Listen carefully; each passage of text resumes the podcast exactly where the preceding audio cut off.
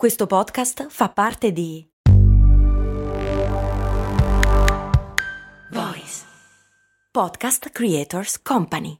Tutti, almeno una volta nella vita, abbiamo dovuto fare una presentazione PowerPoint. In fondo che ci vuole? Quattro slide e via. Servono solo per avere una traccia. E invece molto spesso si sottovaluta il potere di una presentazione PowerPoint ben fatta. Gli errori ci possono costare anche molto caro. Quella che vi racconto oggi credo sia una specie di record, ma ne parliamo tra pochissimo qui su Brandy. Intanto vi lascio un micro spot pubblicitario per farvi sapere chi ha supportato questo ascolto. Tutti i link li trovate nella descrizione di questo episodio.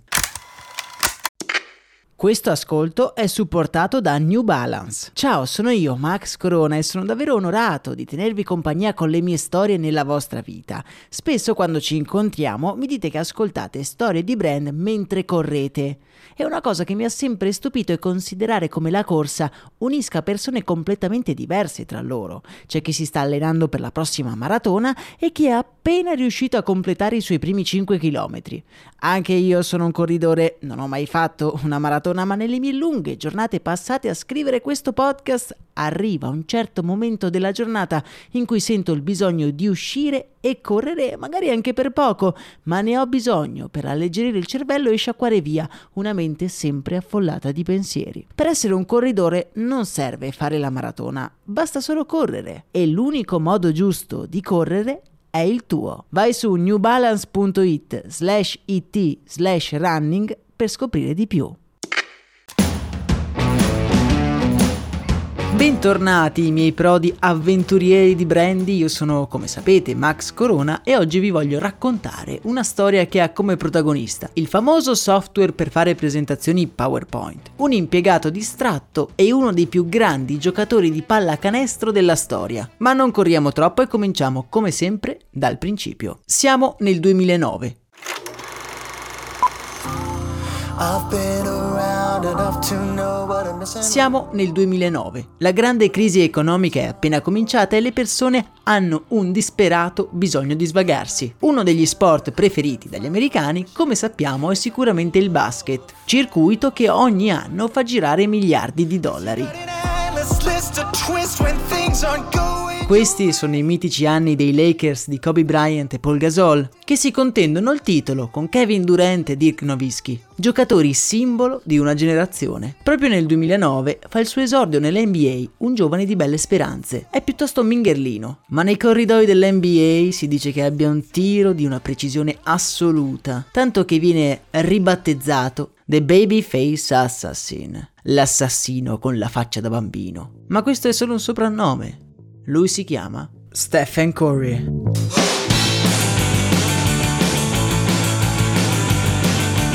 Nel 2009 Stephen Curry arriva ai Golden State Warriors e siccome è diventato un cestista professionista, firma un contratto di sponsorizzazione con la Nike e fin qui converrete con me, non c'è niente di strano. Allora come oggi nell'NBA i tre quarti dei giocatori di basket sono sponsorizzati dalla Nike, una love story, quella tra il brand americano e il basket, iniziata nel 1984 con la sponsorizzazione di un certo Michael Jordan. Storia davvero interessante che potete ascoltare sempre qui su Brandy, vi lascio il link di quell'episodio nella descrizione di questa puntata.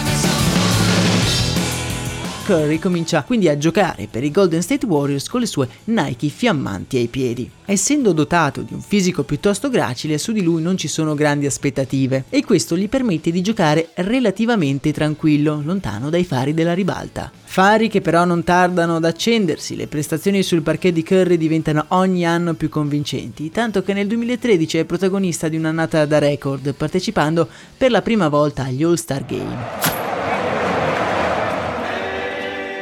Il 2013 è indubbiamente il suo anno di svolta. Curry è uno dei giovani più forti del circuito e proprio in quell'anno termina il contratto quadriennale con la Nike. In realtà il rinnovo è una pura formalità. Il contratto verrà sicuramente rinnovato, le cifre verranno ritoccate, basta un consenso e se ne riparlerà tra altri 4 anni. Per presentare il nuovo contratto a Stephen Curry, la Nike organizza un meeting nei suoi uffici a cui si presentano il giocatore e il padre Dell, anch'egli ex giocatore di pallacanestro. Una volta entrati nella stanza del meeting, i dipendenti di Nike hanno un'aria fin troppo rilassata. Scherzano tra di loro e si rivolgono a Curry chiamandolo Steph On, citando il protagonista del telefilm Family Matters, che in Italia andrà in onda con il nome di Otto sotto un tetto.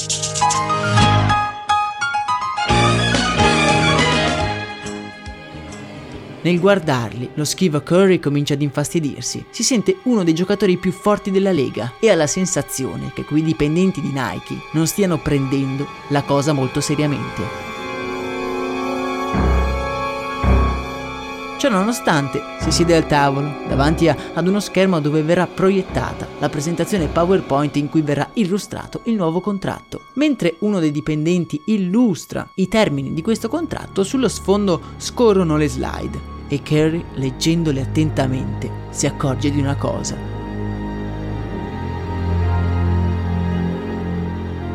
Nelle slide non c'era scritto il suo nome, ma quello di Kevin Durant, un altro grande campione dell'NBA, sponsorizzato da Nike. La Nike non si era neanche presa la briga di cambiare nome sulla presentazione. Per Stephen Curry, giocatore di basket in rampa di lancio, ipercompetitivo e che non si sente secondo a nessuno, questo è un affronto troppo amaro da digerire. A fine dell'incontro si alza, ringrazia tutti ed esce dall'ufficio consapevole che non avrebbe firmato il rinnovo con l'azienda americana. Ora deve solo trovare un altro sponsor e di certo i pretendenti non mancano.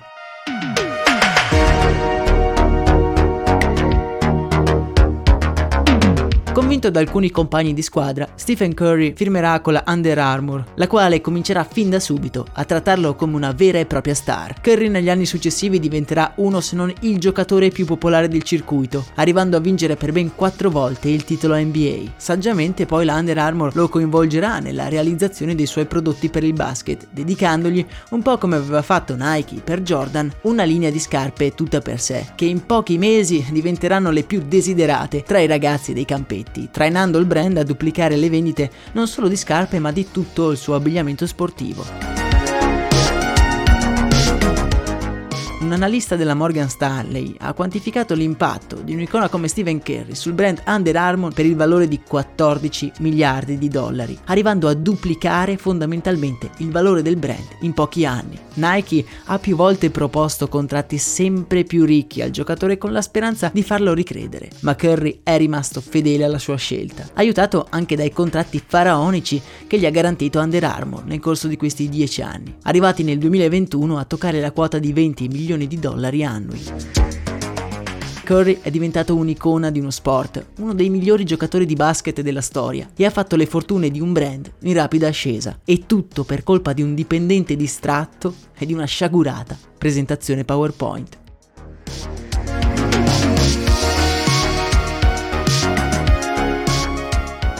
E voi che rapporto avete con questo software? Vi è mai capitato di fare colossali figuracce? Raccontatemelo come sempre nel canale Telegram, il cui link vi lascio in descrizione insieme all'episodio in cui raccontiamo la storia delle mitiche Air Jordan. Quello sì, un grande colpo di genio di Nike. Per oggi è tutto, non mi resta che augurarvi una serena giornata. Per oggi è davvero tutto, a me non resta che augurarvi una serena giornata e mi raccomando ricontrollate le vostre presentazioni PowerPoint prima di inviarle. Un abbraccio e un saluto da Max Corona.